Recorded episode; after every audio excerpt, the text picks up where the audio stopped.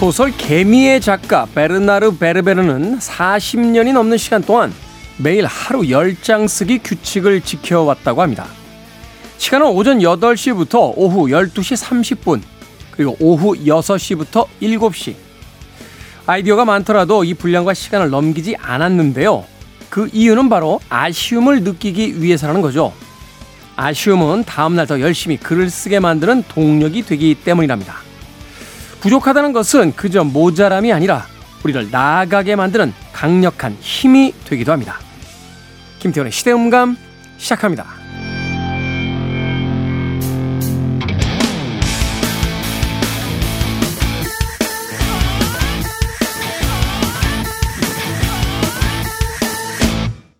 그래도 주말은 온다. 시대를 읽는 음악 감상의 시대음감 김태훈입니다. 프랑스의 유명한 소설가죠. 베르나르 베르베르. 사실은 개인적으로 한국에 왔을 때 저도 한번 만나본 작가이기도 합니다. 전 세계적으로는 무려 2,300만 부에 이르는 어마어마한 판매량을 기록한 작가인데요. 이 베르나르 베르베르는 매일 오전 8시부터 오후 12시 30분, 그리고 오후 6시부터 7시까지 시간을 정해놓은 채 마치 회사원들이 출근하듯이 글을 써왔다는 겁니다.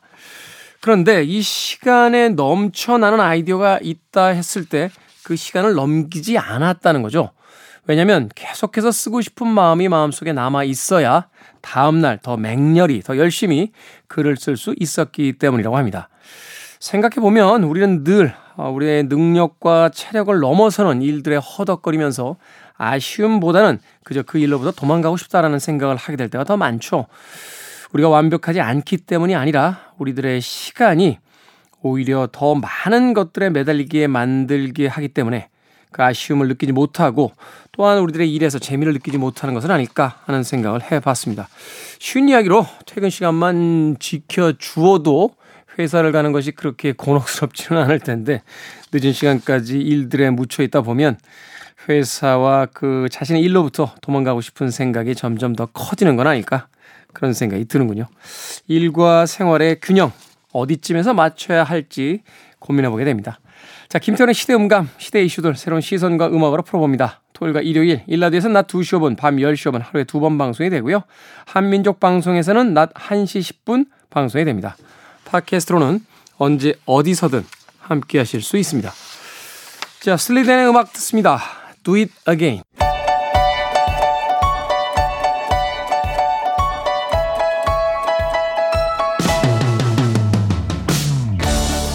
우리 시대의 좋은 뉴스와 나쁜 뉴스, 뉴스 good and bad. KBS 디지털 뉴스부의 박혜진 기자 그리고 문화복지부의 정세배 기자 나오셨습니다. 안녕하세요. 네, 안녕하세요. 자, good news와 bad news 오늘은 어떤 뉴스부터 만나볼까요? 어, 제가 bad news부터 전해드릴 건데 네. 저희 KBS 기자들이 단독으로 보도를 해드린 건들이에요. 네. 한 주 사이에만 이 서울 한복판에서 여성을 납치하는 사건이 연달아 일어났는데 잠깐만 서울 한복판에서 그쵸. 여자들을 납치한다고요? 네. 여성을 납치하는 거를 이제 뭐 목격하신 분들이 신고도 해서 이게 건가가 된 건인데 저도 사실 이런 일이 벌어지나라는 생각을 했는데 사실 최근에 좀 이런 기사들이 좀 많이 보이는 것 같긴 해요. 좀 있었어요. 네, 네. 계속 보이고 있어요. 일단 음. 한 건을 좀 이렇게 소개를 해드리면 18일 저녁에 있었던 일입니다. 서울 서초구의 한 다세대 주택에서 일어난 일인데 60대 남성이 여기에 사는 이제 50대 여성의 집에 침입을 했습니다. 모르는 사람은 아니 고요. 이 여성과 사귀던 사이였는데 이 예전에도 이 여성분을 폭행을 했다가 접근 금지 명령을 받은 상태였다고 해요. 그런데 다시 만나달라면서 찾아간 겁니다. 당연히 문을 열어주거나 하진 않았겠죠. 그러다 보니 창문을 통해서 여성분이 살던 집에 무단으로 들어간 거고 그 이후에 약 8시간 동안 이 여성분을 집에서 나가지 못하게 흉기로 위협을 했고 그러고 난 이후에는 미리 준비해둔 차에 여성을 강제로 태우고 40km 가량을 도주를 했습니다. 충격적인데 이분이 계속 차량이 감금돼 있었잖아요. 네. 그러다가 새벽 2시쯤에 스마트워치로 경찰에 신고를 아. 했는데 이 스마트워치도 그 전에 이제 그 남자분이 접근 금지 명령을 받았다고 했잖아요. 네. 그걸 이제 신청하면서 받아둔 보호 장비였는데 그 이전까지는 이, 제 일반 시계였는데 스마트워치로 그렇죠. 이제 네. 혹시 만약에 일어날 사태에 대해서 준비를 하신 거군요. 하신 거죠. 그렇게 해서 다행히 이걸 신고를 하, 해서 경찰이 신고를 받고 긴급 출동 단계인 code zero를 발령해서 수색에 나섰고요. 그렇게 해서 이제 용인 휴게소 인근에 피해자분이 계시다는 사실을 확인을 해서 한 시간 만에 찾아냈다고 합니다. 남성분이 이제 현장에서 체포가 됐는데 차량 안에 밧줄, 뭐 전기 충격기 이런 게 발견이 됐다고 해요. 이거 뭐 그러면 미리 준비하고 있었다는 거잖아요. 준비를 했다는 거겠죠. 사실 후속 범죄가 우려되는 거죠. 밧줄이랑 전기 충격기 이런 게까지 그 있었다는 이, 차에 있었다는 예. 거니까 사실 무슨 일이 벌어졌을지 그쵸. 모르는 상황인데 어쨌든 현장에서 체포를 했고 지금은 구속이 된 상태입니다. 이, 아니 나이가 어린 물론 어려도 그러면 안 되겠습니다만 60대 남성인데 네. 더군다나 사귀던 여자친구 아니에요? 그렇죠. 그리고 한 번 폭행을 한 정, 전력도 있었고. 참 이해가 안 가네요. 이게 이걸 통해서 뭘 얻으려고 하는 거죠? 이거 대한민국에서 100% 잡히는 거잖아요. 잡히죠.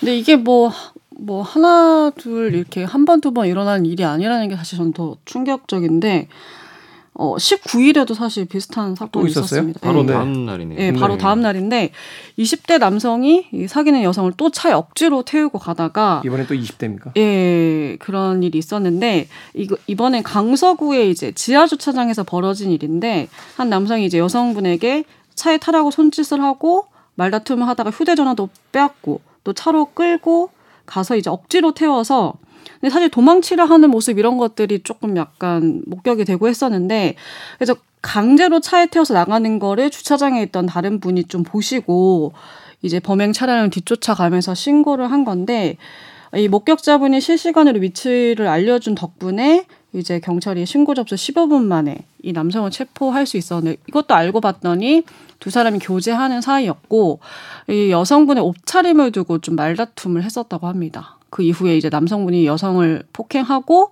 차에 강제로 태운 걸로 이렇게 전해졌습니다. 이게요 아마 이 20대 남성은 납치나 그 범죄라고 생각 안 했을 거예요. 안 한 거죠. 어, 그죠? 네. 그 자기 여자친구니까 이제 말다툼하다가 화가 나니까 이제 휴대전화 뺏고 뭐 밀치고 뭐 이러면서 차에다 억지로 태우고 이렇게 간 건데 이게 사실은 엄연히 이야기해서 범죄란 말이에요. 범죄죠. 예, 그러니까 앞단에서 그리고 폭행이 어쨌든 수반이 됐고, 예. 그렇죠. 남의 휴대전화를 예. 일단 뺏는다는 것 자체가 아니 이게 뭐 아버지가 그 자식들 휴대전화를 음. 뺏는 것도 아니고 아무리 남자친구라고 해도 법적으로 무슨 관계가 아니잖아요. 음. 그런데 타인의 성인의 휴대전화를 뺏는다? 이거는 이거 뺏는 것도 사실 뭐 신고를 하거나 이런 거를 못하게 하려고 뺏었을 수도 있죠. 사실 뭐, 아니 뭐 어떤 이유든 사실 여부는 정확하게 네. 알 수는 없지만 네. 아니 여자친구 머리핀 하나를 뺏어서 뺏는 거 아니? 이게 참 문제네요, 이거. 문제죠. 사실 이게 지난달에 많은 분들이 기사를 보셨을 텐데 금천구에서 이제 전 연인을 살해하는 그런 사건이 있었거든요. 그것 때문에 이제 교제 폭력에 대한 경각심이 좀 높아졌다고 하는데도 계속해서 이런 기사들이 나오고 있는 거는 아까 말씀하셨던 것처럼 이 교제 폭력, 데이트 폭력이 폭력이라는 생각을 안 하고 이게 엄벌을 받는 범죄라는 인식이 아직 부족하다는 거죠.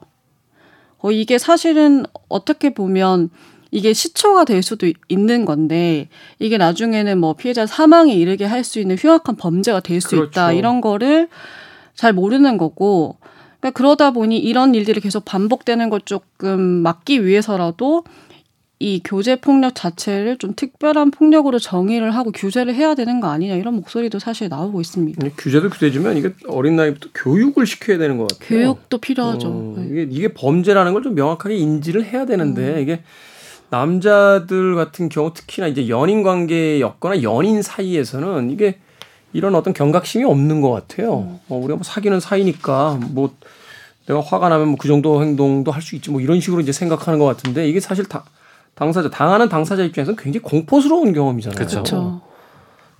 그 미국에 가면 유명한 그, 그 캠페인이 있었죠. No means no라고. 아닌 건 아니, 아니라고 음. 이야기하는 건 아닌 겁니다라는 건데. 미국의 한 standing 코미디언이 그걸 가지고 코미디를 하더라고요.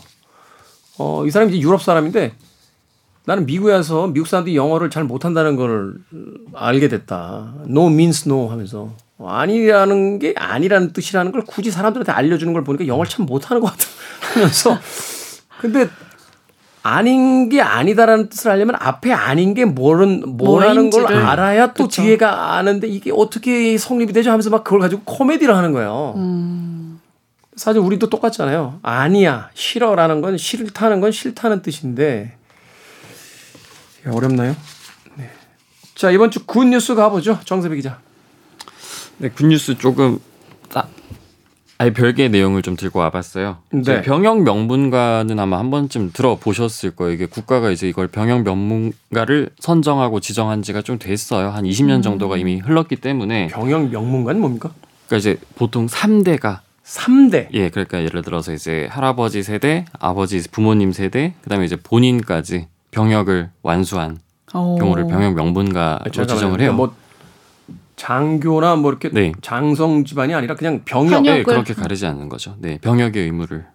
그걸 명문가로 지정했다는 건 그런 집이 별로 없다는 뜻이잖아요. 근데 생각해 보면 저희 집도 3대인데.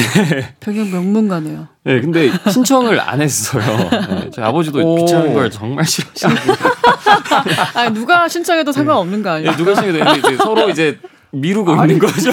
정세배 기자가 하면 되지. 정세배 기자 또 안 한 거 보니까 귀찮아. 그렇죠. 저도 사실 아. 굳이 해야 돼. 약간 이런 식이 아들이. 없어서 병역 명문가 안 되겠네요. 그렇죠. 이런 경우도 있는 거죠, 사실. 예를 들어서 이제 딸만 있는 집안 같은 경우에는 이제 하고 싶어도 할 되는 없는 거죠. 예. 거죠. 자원 입대하기 전까지. 어 제가 그런 거죠. 그렇죠. 예, 한- 근데 이런 경우도 이제 3대까지는 사실 그래서 좀 경우가 많았어요. 많이 알려진 경우도 많았는데 이번에 처음으로 4대 4대. 음. 의 4대 병역 명분가가 나왔다고 합니다. 쉽지 않죠. 사실 어떻게 보면 증조부 때부터 이렇게 내려온 거라고 볼 수 있는데 그렇죠. 뭐 아버지 우리 세대 그리고 우리 아들 세대까지는 그럴 수 그렇죠. 있는데 그 윗세대는 그렇죠. 사실은 그 윗세대라고 하면은 6.25 때 참전을 하셔야 되는 상황이거든요. 그런 거죠. 어, 어. 그때쯤 거의 병역 네. 의무를 수행을 하셨어야 되는데 그래서 세 가문이 선정이 됐어요. 음. 그래서 이제 가문의 증서랑 이제 뭐 기념 메달도 수여가 됐는데 말씀드린 대로 이제 저 위에서부터 쭉쭉쭉쭉 내려와서 4대째인 건데 지금까지 병역 명문가가 얼마나 나왔냐 한 1만 2천 가문 정도 나왔어요. 음. 꽤 많이 나왔고 인원으로 따지면 6만 명 정도 뭐 네. 나올 수 있는데 이제 세 아까 세 가문이 나왔다고 했잖아요. 설명을 좀 드릴게요. 네 4대까지 7명이 169개월을 복무를 했다고 하는데 아, 네. 169개월. 국가를 위해서 169개월 그렇죠. 방문. 예, 일곱 분의 이제 복무 기간을 합치면 근데 이제 일대분 설명을 좀 드리면 이광복 님이신데 이제 첫째 아들, 둘째 아들을 놓고 이제 둘째 아들 경우에는 첫돌이 되기도 전에 6.25에 참전을 하신 거예요. 네. 어. 전쟁 중에 돌아가셨어요. 전사하셨고 아. 그리고 이제 그 아드님 되시는 분은 이제 월남전에 또 참전을 하셨고 음. 그렇게 이제 4대까지 이어져 왔고 또 다른 이번에는 박재화 선생님 소개를 좀 드리면 이분도 이제 경찰 공무원으로 6.25 전쟁에 참여했고 그다음에 2대, 3대, 그다음에 4대까지 예, 복무를 마쳤는데 이 4대 같은 경우에 이 집안에서 유일한 남성이셨대요. 아까 말씀드렸다시피 여기 같은 경우에도 만약에 4대째 이제 남성분이 없으셨으면 이제 안 되셨을 수도 있죠. 예. 4대기 때문에 아마 또 복무가 가능하셨을 거예요. 3대의 외아 저희 때는 외아들이면은 좀 안 가는 경우가 있었죠. 6개월 예. 정도 네. 근무하고 아. 네. 예, 그 군대를 안 갔어요. 네. 어, 사실 훈련만 받는 건가요? 훈련 아니고 6개월 방위라고 그때 방위가 두 종류가 있었습니다. 18개월 방위가 어. 있었고 6개월 그러니까 단기 사병이라고 불렀죠. 그때는 단기 사병. 너무 이제 입영 자원이 많았기 때문에 그때는 이제 한 예. 집에 뭐한 서너 명씩 네. 형제들이 있던 때라 아들들 뭐 둘 셋이 있던 집이 많았기 때문에 이제 외아들만 네. 예, 그렇게 그게 아마 2대에 걸친 외아들인가 음. 그래야만 아마 그렇게. 네. 음. 2대 독자부터 아마 그렇게 해줬던 걸로 기억이 돼요. 네. 이제 또 마지막 한 분 소개 드릴게요. 이제 노홍익 님인데 이분 같은 경우에 좀 특이한 게 1대와 2대가 다 6.25에 참전을 하셨어요. 음. 그러니까 이제 아버지와 아들이 다 전쟁에 참전을 하신 건데 어. 이제 그 노홍익 님께서는 이제 전쟁 중에 이제 군인 신분으로가 아니고 이제 좀 비군인으로서 특수임무를 수행하셔서 이제 특수임무 유공자로 인정을 아. 받으신 거고 아드님이 이제 참전하셨는데 아버 아드님이 전사를 하셨어요. 어. 전쟁 중에. 그 이어서 이제 3대째, 4대째 또 공부를 마쳤고 이제 병역 명문가 아까 설명드린 20년 됐다고 말씀드렸는데 이게 2004년부터 좀 시작이 됐어요. 올해가 좀 제일 많이 선정이 됐대. 한 2,500 가문 정도? 만 명 넘게 선정이 됐고요. 그 대통령 표창을 받은 가문도 지금 꾸준히 나오고 있고 네. 보면 이제 뭐 예를 들어서 뭐 군복무 마치고 경찰로 복무하신 분도 있고 그 자녀분이 뭐 좀 특수부대에서 복무하신다든지 이런 경우가 좀 많아요. 예. 그래서 이제 어쨌든 정부에서 이런 분들에 대한 예우를 좀 하겠다고 하니까 뭐 바람직한 방향으로 가는 거죠. 그렇죠. 예. 뭐 국가공무원에 좀 우대를 해준다든지 뭐 네. 세금 감면을 좀 해드린다든지 신청을 해야겠네요. 그러니까. 예. 신청을 정세배 달려가서 안 하신. 건가요? 네. 다른 건 몰라도 이은 귀찮음으로. 네. 그 빛나는 젊은 날에 예, 국가를 위해서 또 민족을 위해서 헌신하신 분들에게 조금 있으면 5대까지도 나오겠네요. 나오겠죠. 그럴 수 네. 있죠. 어느 순간 지나면. 국가가 예우를 다 해주어야 되는 건 맞는 것 같아요. 네. 네. 좋은 뉴스네요. 네, 지금까지 뉴스 good and bad 정세배 기자, 박혜진 기자와 함께했습니다. 고맙습니다. 고맙습니다. 감사합니다.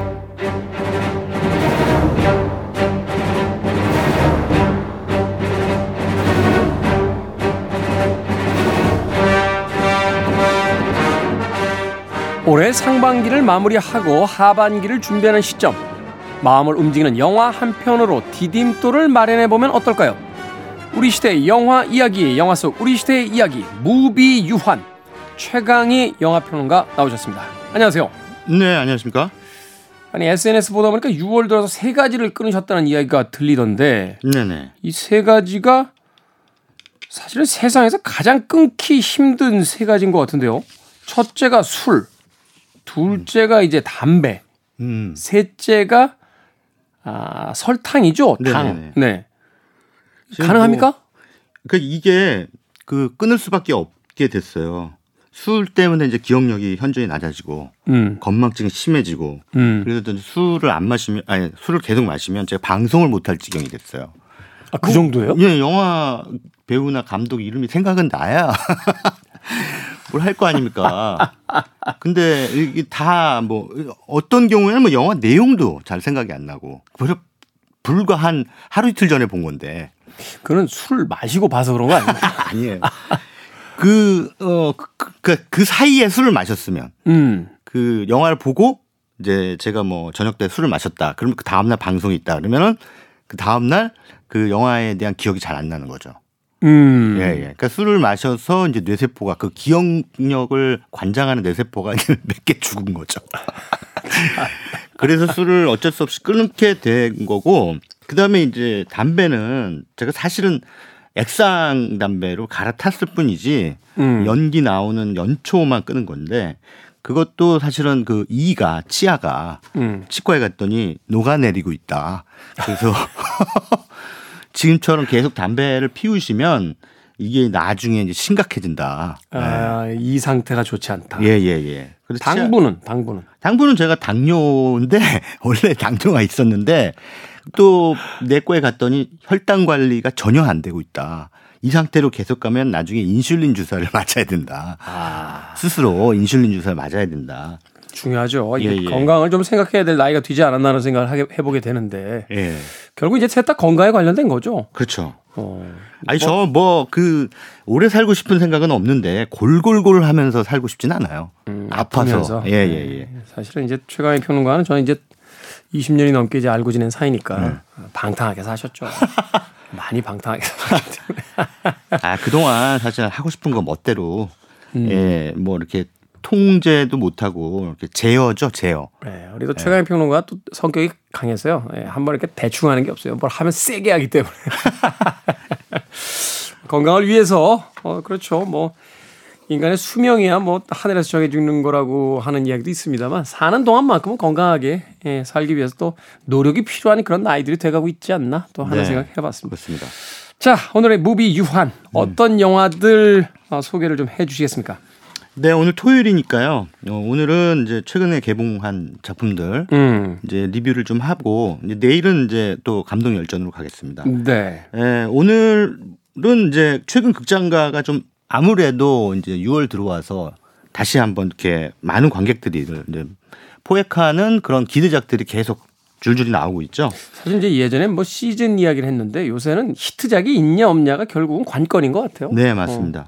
그래서 지난달 말에 뭐 사실상 이번 달에 개봉했다고 봐도 되는데 에, 범죄도시 3가 네. 음, 개봉을 했고 이어서 이제 플래시 또 이번 주에 귀공자까지 음. 어, 많은 분들이 그 기대를 하고 있는 작품들이 줄줄이 이어졌고 이미 범죄도시 3 같은 경우에는 거의 지금 뭐 900만, 1000만 간 것 같던데. 900만 넘었어요. 어. 예, 그러니까 수요일까지 900만이 넘었는데 네. 이 상태로라면은 이제 이번 달 안에 네. 6월 안에 천만을 넘어서지 않을까 예상이 되고 있습니다. 범죄도시는 작년에도 범죄도시 2가 나와서 천만이 넘어갔죠. 사실 작년에 범죄도시 2는 좀 의미가 있었어요. 이 코로나 때문에 잠겨 있던 극장에 좀좀 이렇게 활력을 불어넣는 그런 음. 작품이어서. 네. 그랬죠. 근데 범죄도시 2가 나온 게 불과 작년인데 작년 여름인데 어저 3가 이렇게 빨리 나올 줄 몰랐어요. 우리 연말쯤인가 뭐 범죄도시 4 나온다고 안 했습니까? 예, 예. 이 범죄도시 3 보신 분들은 아시겠지만 이제 마지막에 4 예고를 하거든요. 쿠키 영상처럼 이렇게 예, 예. 그 다음 작품에 대한 어떤 맞습니다. 실마리를 좀 던지면 끝나죠. 예. 그거는 아마 또 내년 또 여름에 나오지 않을까 이런 생각이 드는데 또 4 잘 되면 또 5 나오겠죠?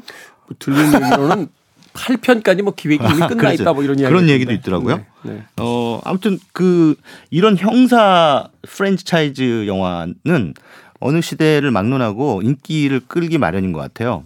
미국 같은 경우에는 이제 예전에 클린트 이스트우드가 그 막무가내 형사로 등장했던 더티 해리. 예, 더티 해리. 그 사실상 그게 원조입니다.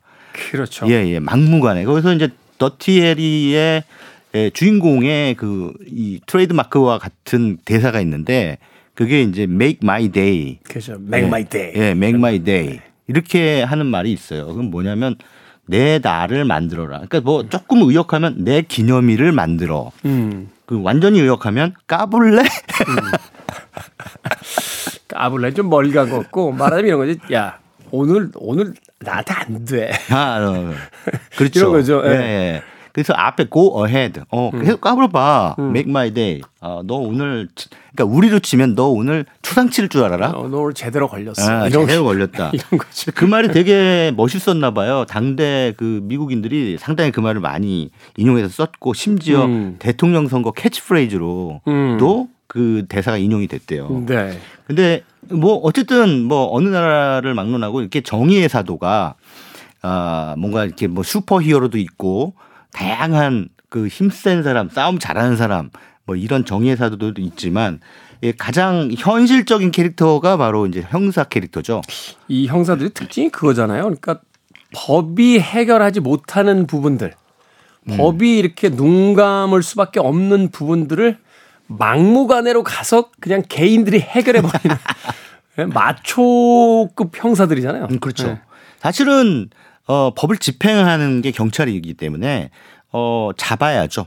근데 이제 그런 형사 영화의 특징은 잡는 과정에서의 액션. 음. 그래서 어, 범인을 아주 무자비하게 응징하면서 잡는 이제 여기서 사실 카타르시스를 관객들이 느끼는 거거든요. 네. 뭐 더티 해리도 있었고 그 이후에 미국 같은 경우에는 뭐 리썰 웨펀 네. 또 다이하드 음. 뭐 나쁜 녀석들 이렇게 어 형사 액션물이 계속 그 시리즈로 만들어졌는데 이거를 한국에서 90년대 그 박중훈 안성기 씨가 나왔던 투캅스로 이어받았죠. 투캅스. 예. 그래서 이제 강우석 감독이 쏠쏠히 재미를 보자 이제 공공의 적 시리즈로 이제 2000년대에 넘어갔죠. 강철중 형사 예, 강력했죠. 예. 예, 예. 서랍에 딱 볼펜 하나 들어있는. 그렇죠.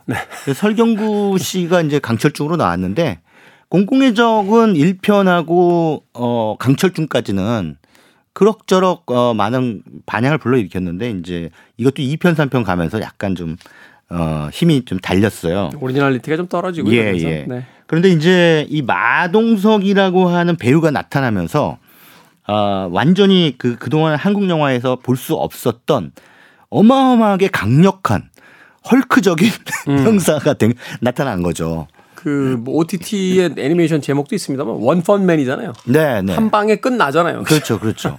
근데 뭐 범죄 도시에 나오는 그 이 마 이 마석도죠. 마석도 형사는 뭐 누구랑 싸워도 일당백이에요. 음. 당연히 예, 굉장히 잘 싸우고 뭐 가끔 맞긴 해요. 뭐 뒤에서 갑자기 누가 뭘로 빵 하고 때린다든가 하면 네. 기구를 이용해서 뭐 주먹으로 때리는 경우는 없고 어 기구를 이용해서 때리면 아이씨 그냥 별거 아니라는 듯. 아, 너 상당히 귀찮게 하는구나 하면서 네. 이제 원펀치 날리면 저쪽으로 날아가죠. 그러니까. 예. 날아갈 수 있는 최대치의 거리로 날아갑니다. 음. 이제 이런 그 컨셉이 어마어마하게 그 펀치력이 뛰어난 그래서 이제 이런 컨셉 예, 이펙트를 중요하게 생각하죠. 주먹질 할 때마다 팍팍 그 주먹 날리는 그 소리를 과장해서 집어넣긴 하는데 이번에 저도 범죄도시 3편 네. 봤는데 어우 그 타격음이 네, 네. 굉장히 크게 그걸 넣어놨더군요. 그러니까요. 아니 근데 범죄도시 3를 언론 시사회를 하는데 갔더니 돌비 스테레오 서, 뭐 서라운드 그런 극장에서 하더라고요. 그래서 네. 아니 뭐 이거 뭐 음악이 뭐 뛰어난 영화도 아니고 무슨 음향이 중요한 영화도 아닌데 왜 이러나 해서 들어가 봤더니 이유를 알겠더라고요. 그 음, 타격음. 타격음 때문에. 네. 근데 그거를 굉장히 신경을 많이 써서 만든 거죠. 음. 근데 뭐 그래서 지금 뭐 900만 명이 넘어서고 1000만 명 가까이 좀 가고 있는데 어 사람들이 그래도 보면은 평점은 6.6이에요.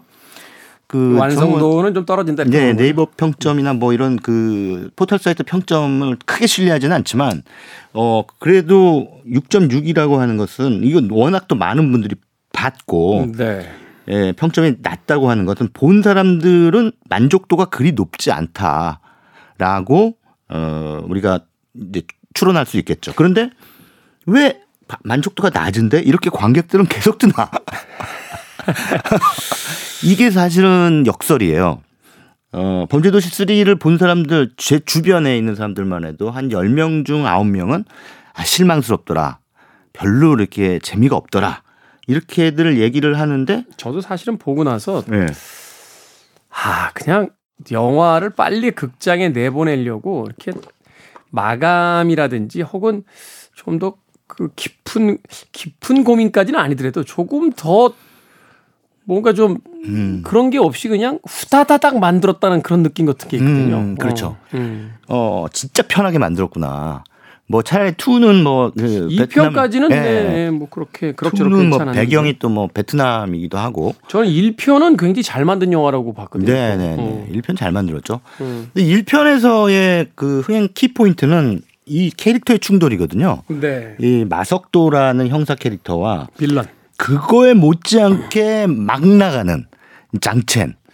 예, 윤계상 씨가 연기한 이 장첸이라는 캐릭터가 정면 충돌하면서 생기는 그 에너지가 굉장히 컸거든요. 네. 그래서 단지 충돌만으로만 그 영화 아, 보는 재미를 끌어높인 끌어올린 게 아니라 이 장첸이라고 하는 캐릭터가 상당히 무자비한데 말투도 사실 그 저쪽 그 동포 제중국 동포들의 말투를 쓰면서 니나 아니 뭐 이런 거다 내 할머니 장첸이야. 아, 이제 흉내가 안 내네. 아, 근데 그거 흉내 내는 사람도 되게 많았어요, 그때. 그래서, 아, 장첸 캐릭터가 굉장히 매력적인 빌런이었구나. 이제 그렇게 생각이 됐는데, 이번, 뭐, 손석구, 범죄도시 2의 손석구도 나쁘진 아, 않았어요. 무자비했죠. 예, 예. 음. 어쨌든 중요한 건 이런 형사 액션물에서 가장 중요한 건 빌런이에요. 얼마나 매력적이고 감적한가. 예, 이런 빌런이 나와줘야 이제 마석도 주인공도 빛나주는 거거든요. 음. 그래서 둘이 맞붙을 때 사람들이 그 긴장감을 가지고 침을 꼴딱 삼키면서 보게 되는 건데 이번 범죄도시 3 같은 경우에는 그 빌런을 양등분했습니다. 그러니까 두 개로 나눴어요. 하나는 이제 어 이준혁 씨가 주연을 삼은 그 일본에서 마약을 들여와서 이렇게 파는 음. 그런 마약 업자라고 해야 되나요? 그리고 또 하나는 일본에서 마약을 제공하는 음. 야쿠자. 그 중에 이제 야쿠자가 파견한 어, 킬러가 있으니 그 아오키 무네타카라고 하는 네. 그 일본 배우가 연기한 야쿠자입니다. 그래서 이 어, 악당이 이 두 사람으로 이렇게 분리가 된 거죠. 근데 악당이 한 사람이었을 때보다 두 사람이었으면 더 예, 긴장감이 높아야 되는 게 순리인데 네. 이두 사람이 되니까 절반으로 줄어, 줄어져 버리는 거죠. 음. 그래서 1 플러스 집중력이 1은 약해지는. 예, 1 플러스 1은 2가 돼야 되는데 마이너스 1이 돼 버리는 음. 그런 이상한 상황이 됐습니다. 그래서 그런 차원에서 어, 드라마를 쭉 따라가면서 보는 재미 자체는 어, 1, 1 2편에 미치지 못했다. 다만 이제 어, 마동석 씨의 그 원 펀치 어, 타격감 있는 펀치가 이제 이 영화의 승부수다라고 생각했는지 그거는 어마어마하게 많이 넣었어요. 음. 그래서 이제 영화를 완성했는데 사람들이 분석하기는 그 분석하기로는 영화를 보고 나온 사람들이 분석하기는 왜 이 영화가 재미없는데 이렇게 흥행이 잘 되냐라고 물었더니 그냥 아무 생각 없이 나쁜 놈을 후드려 패는 그것만으로도 좀 통쾌하더라. 사는 게 지금 다 답답한 거예요. 예. 예, 뭐 정치, 사회, 경제, 문화 지금 다 사실은 코로나 3년 이후에 예, 여러 가지 어떤 상황들 속에 좀 답답함이 많다 보니까 아, 그냥 아무 생각 없이 그 팍팍팍팍 타격음 속에서 그냥 나가 떨어지는 네. 예, 뭐 이런 영화를 이제 보게 되는 거죠. 또 그리고 그렇죠. 상대적으로 대진운도 좋았던 것 같아요. 극장에서 그 범죄도시 3편 나오고 나서 이제 그 대항할 만한 그렇게 큰 영화들이 별로 없었지 않았나 아. 이후에는 예, 그렇지만 네. 뭐 앞서 개봉했던 어, 가디언스 오브 갤럭시라든가 음, 이런 작품들은 사실 무시할 수 없었죠. 마블 네. 영화고. 음. 근데 가디언스 오브 갤럭시의 어떤 그 흥행세를 누르고 범죄도시 3가 이렇게 참 대단한 거야. 네. 제작비 면에서 아마 비교하면 한 100배 차이 날 걸요. 그렇죠. 저 보기가 범죄도시 이거는 그냥 제작비도 별로 그렇게 많이 안 들였을 것 같아요. 그러니까 예, 제작비도 네. 이렇게 뭐 로케이션이 이렇게 뭐 화려하다거나 이렇지 예, 않기 예, 때문에. 네. 그래서 어쨌든 이렇게 됐고 뭐 이런 영화도 뭐 있어서 사람들한테 어떤 피로감을 좀 씻겨준다든가 음. 카타르시스를 안겨준다면 뭐 나쁘지는 않다라고 음. 생각을 하는데 이제 일각에서는 또 한국 영화를 걱정하는 그런 목소리들이 있어요. 이런 영화가 자꾸 천만 넘어가면 이게 누가 좋은 영화, 예를 뭐 이를테면 2000년대 나왔던 뭐 살인의 추억이라든가 이런 영화들 좋은 영화로 평가받잖아요. 잘 만들고 재미있고 한 그런 작품들을 누가 그렇게 만들려고 하겠냐. 근데 뭐 예. 박찬욱 감독 영화도 천만 영화 넘은 거 없거든요. 그렇죠. 그러니까. 박찬욱 여- 감독 영화도 그런데 박찬욱 감독도 뭐 그런 영화를 만들지만 이런 그, 그 기획 영화, 그러니까 어떤 컨셉 하나를 가지고 밀어붙이는 기획 영화가 어, 흥행적으로도 재미를 보게 되면 이제 당연히 기획자들은 야 저게 정답이다 하면서 또 몰려가거든요. 음. 몰려가서 또 그런 영화들만 나오면 이게 이제 옛날에 우리가 이 조폭 영화 붐이 불었던 때처럼 예, 그런 유행이 불면서 돌면서 자칫 잘못하면 홍콩 영화 꼴이 날 수도 있다. 약간 예. 너무 걱정이 심한 것 같아요.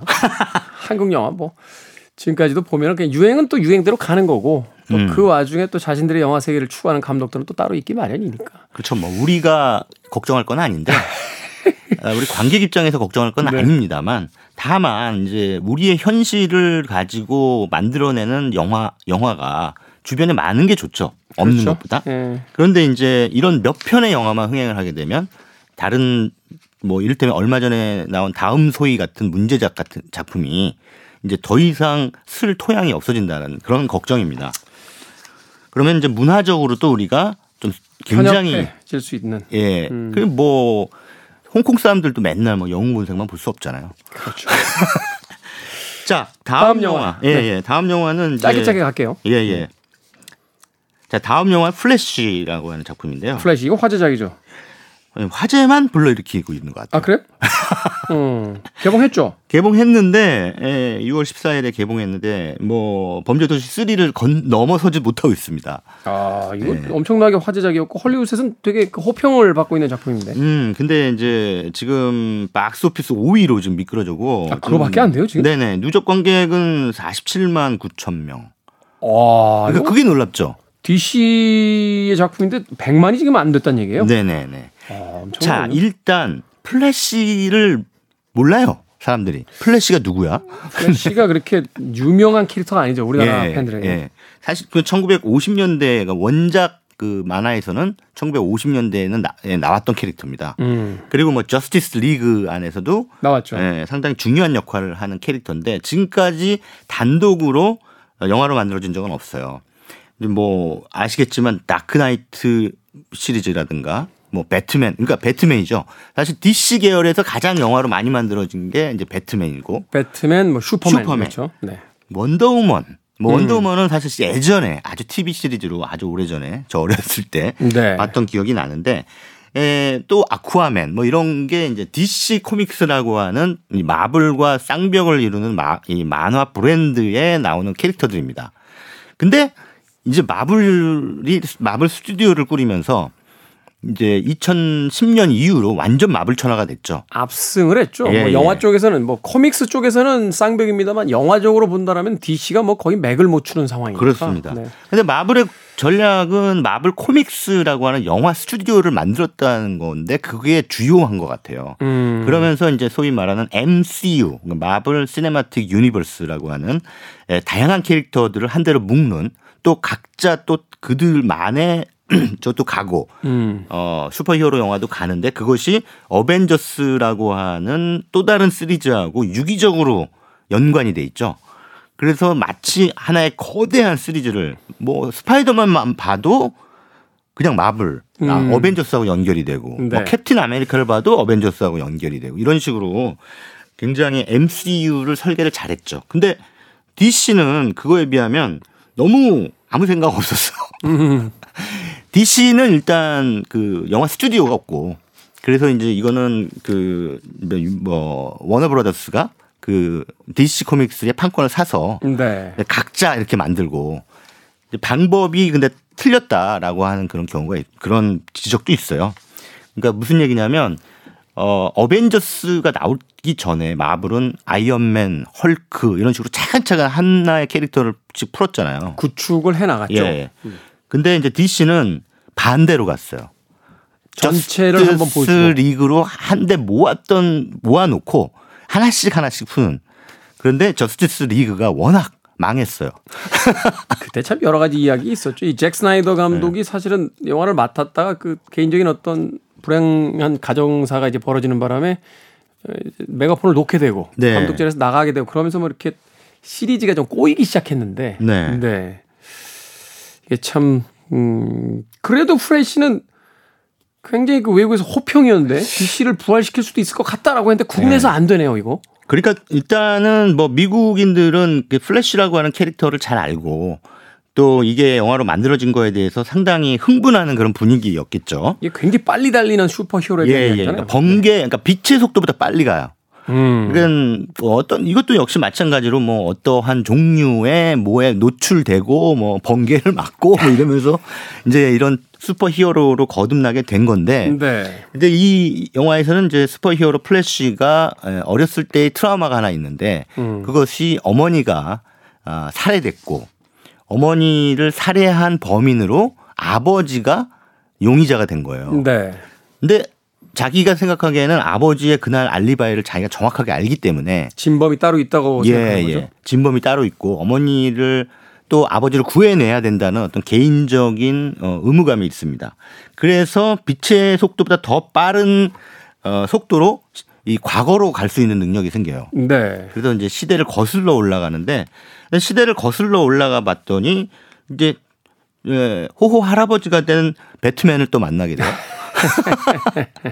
그러니까 자기 시대를 거슬러 올라간 게 아니라 이제 멀티버스를 타게 멀티버스. 예. 네. 그래서 이제 그 재밌는 게 이제 그 할아버지가 된 배트맨은 원래 팀 버튼의 배트맨에 나왔던 마이클 음. 키튼이 나옵니다. 그러니까 이 시리즈의 어떤 있는 배트맨이 아니라 이제 그 이전 시리즈에 있었던 음. 네, 네, 배트맨. 네.